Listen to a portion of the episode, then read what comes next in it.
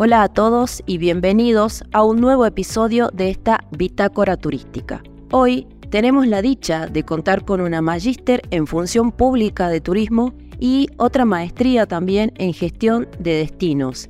Bienvenida Mariana y gracias por acompañarnos. Comentanos sobre esta versatilidad de los profesionales de turismo. En tu caso, desde la función pública, la gestión de parques urbanos, un libro y llegando hoy al paisajismo. Te escuchamos.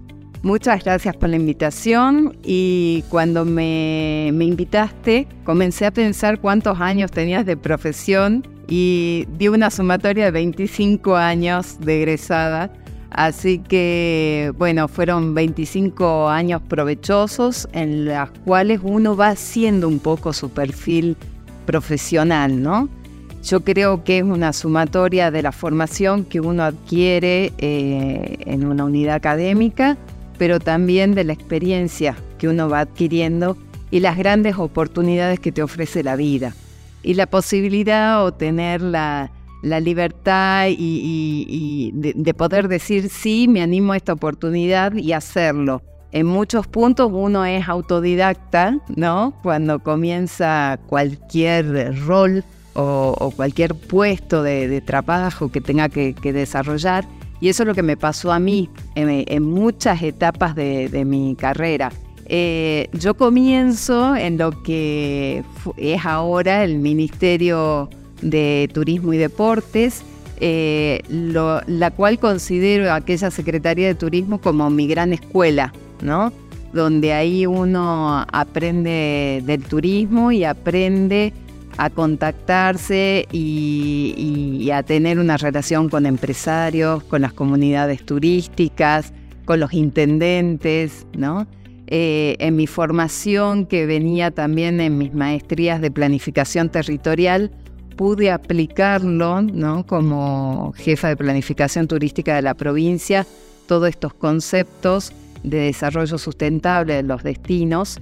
Eh, y la verdad que esa etapa me trajo muchas satisfacciones eh, y obviamente mucha responsabilidad porque cuando uno está en el sector público, ¿no? adquiere eh, también otra significancia. Tenemos que pensar que trabajar en destinos turísticos es trabajar con sus atractivos, con la comunidad, como dije antes, eh, y hacerlo bien para que realmente estas personas puedan tener una fuente laboral y que perdure en el tiempo y que los atractivos se vuelvan más lindos, más competitivos y que también los destinos se van transformando como uno, ¿no? Como profesional.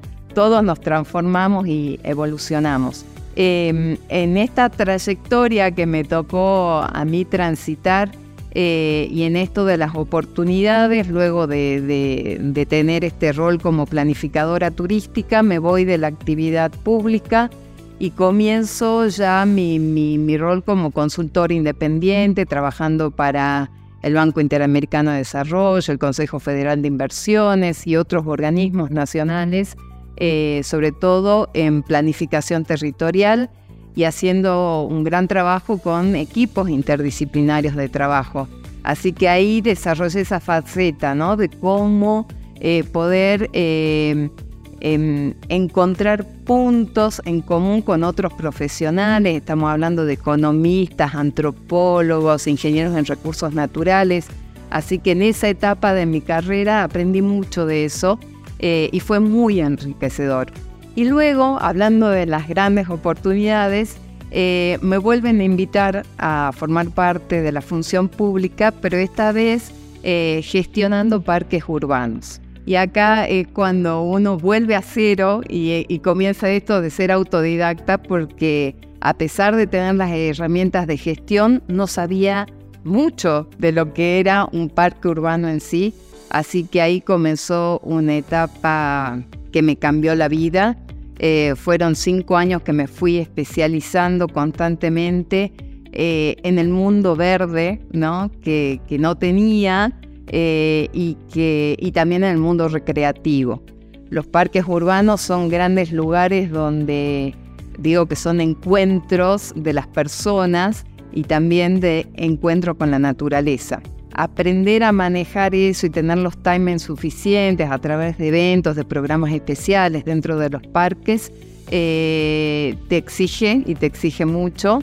Eh, y bueno, y ahí eh, fue tal mi, pasión por los parques que me llevó hasta el día de hoy formar parte de la World Urban Park, que es la Asociación Mundial de Parques Urbanos, de la cual formo parte del Comité de Ciudades Emergentes, ya que toda Latinoamérica está dando sus primeros pasos en esta, en esta, en esta temática. Eh, así que también eso me llevó a coorganizar los dos primeros congresos sudamericanos de parques urbanos, uno que hicimos en Santa Capital, Argentina, y otro en Guayaquil, Ecuador. Así que creo que mi carrera también tuvo muchos puntos de, contacto y posibilidades de formar gente. Eh, soy docente universitaria, eh, tanto de, carreras de turismo como maestrías y también dirijo eh, diplomaturas, en este caso la diplomatura de paisajismo que, trajiste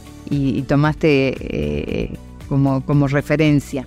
Eh, entonces vos me decías que haga un encuentro, ¿no? Entre todas estas pasiones y cuestiones que tienen que ver con turismo, con naturaleza, con paisajismo, con parques, y están íntimamente relacionados.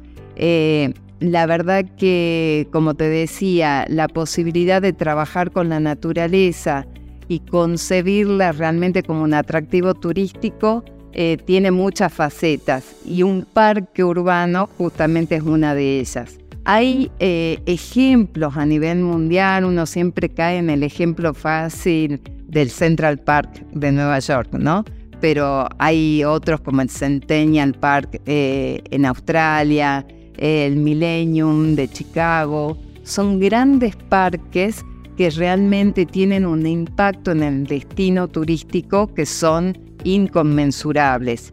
Los parques urbanos no solamente generan eh, un impacto económico interno, porque hay muchas unidades de negocio dentro de los parques urbanos, sino que también elevan la plusvalía de todos los terrenos que están alrededor de un parque, ¿no? Y en un destino turístico también acarrea gran cantidad de turistas que están motivados por conocer un parque y las atracciones que tenemos dentro de los parques. Em, muchos también tienen grandes equipamientos, infraestructura, como grandes anfiteatros a cielo abierto, donde se pueden hacer eventos realmente multitudinarios y es otro punto de conexión que tenemos con el turismo ¿sí? y la cultura. Entonces, los parques urbanos no solamente tienen un impacto positivo desde lo ambiental, sino también desde lo social, desde lo turístico, desde lo económico. Eh, entonces, eh, realmente son elementos transformadores dentro de las nuevas ciudades verdes, de las ciudades sustentables, porque también va por ahí, digamos. Eh, todos los parques también tienen sus indicadores de sustentabilidad, así que apuntan mucho también, aportan en realidad a los objetivos del milenio, y cómo podemos llegar eh, a, mejorar el clima de las ciudades, cómo pueden ser los parques reservorios de agua para las ciudades, cómo generan fuentes de trabajo.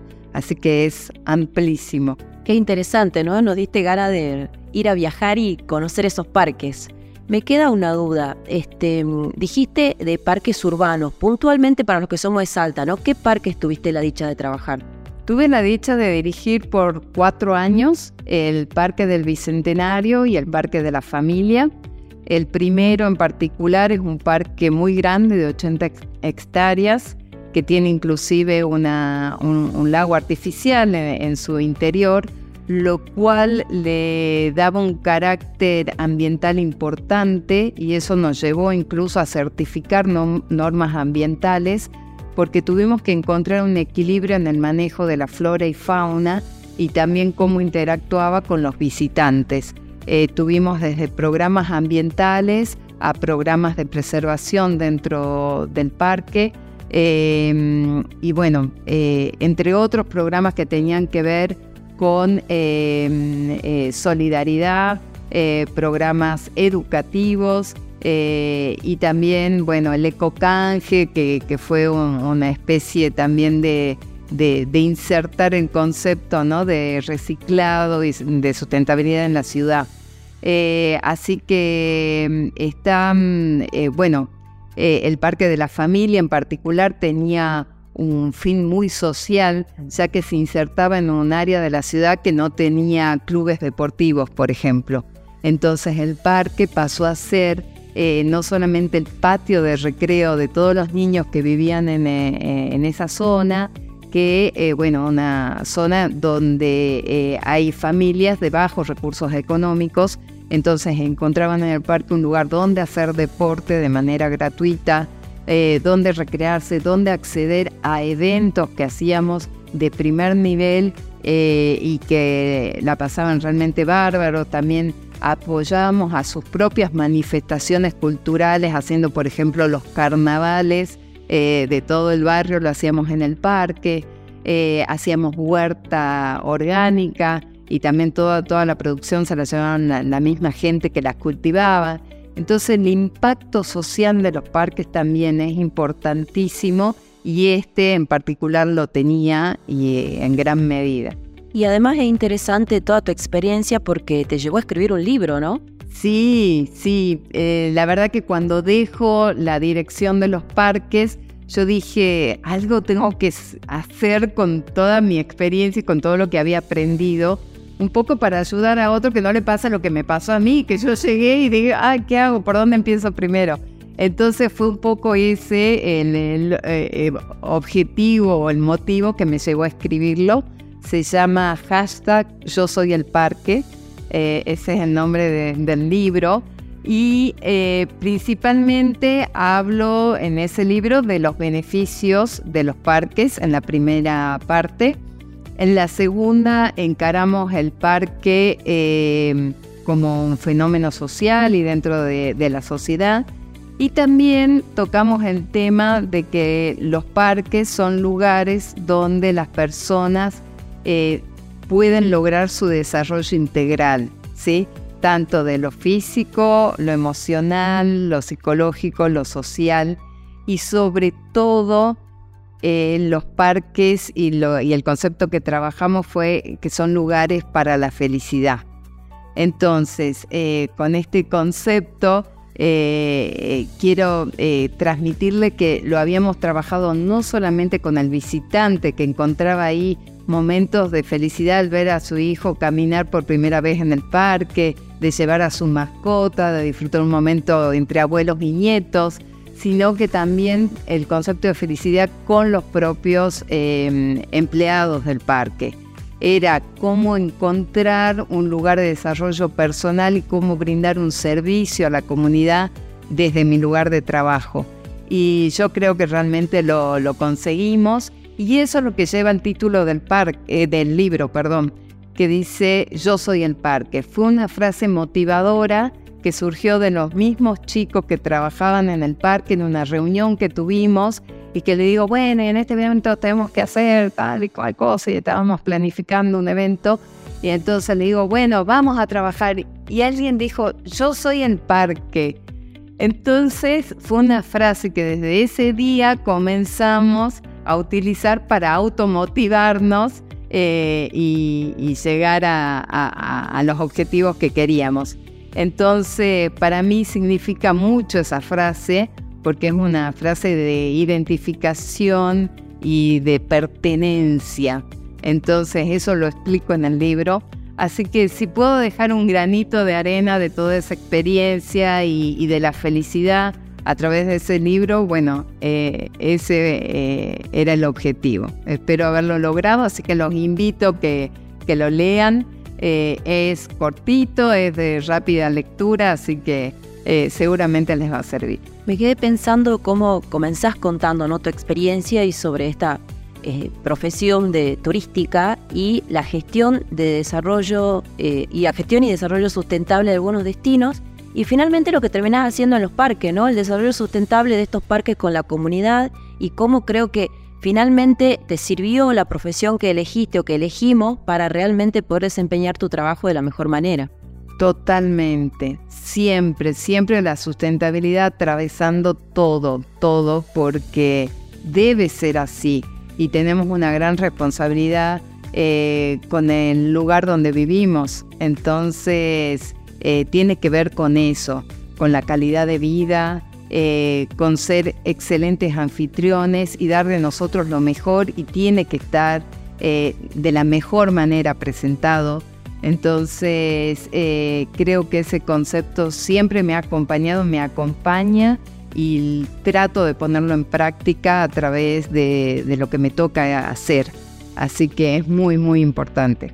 Muchísimas gracias Mariana por tu, por tu tiempo. Eh, agradecemos a todos y este, los esperamos la próxima en un nuevo episodio. Muchas gracias.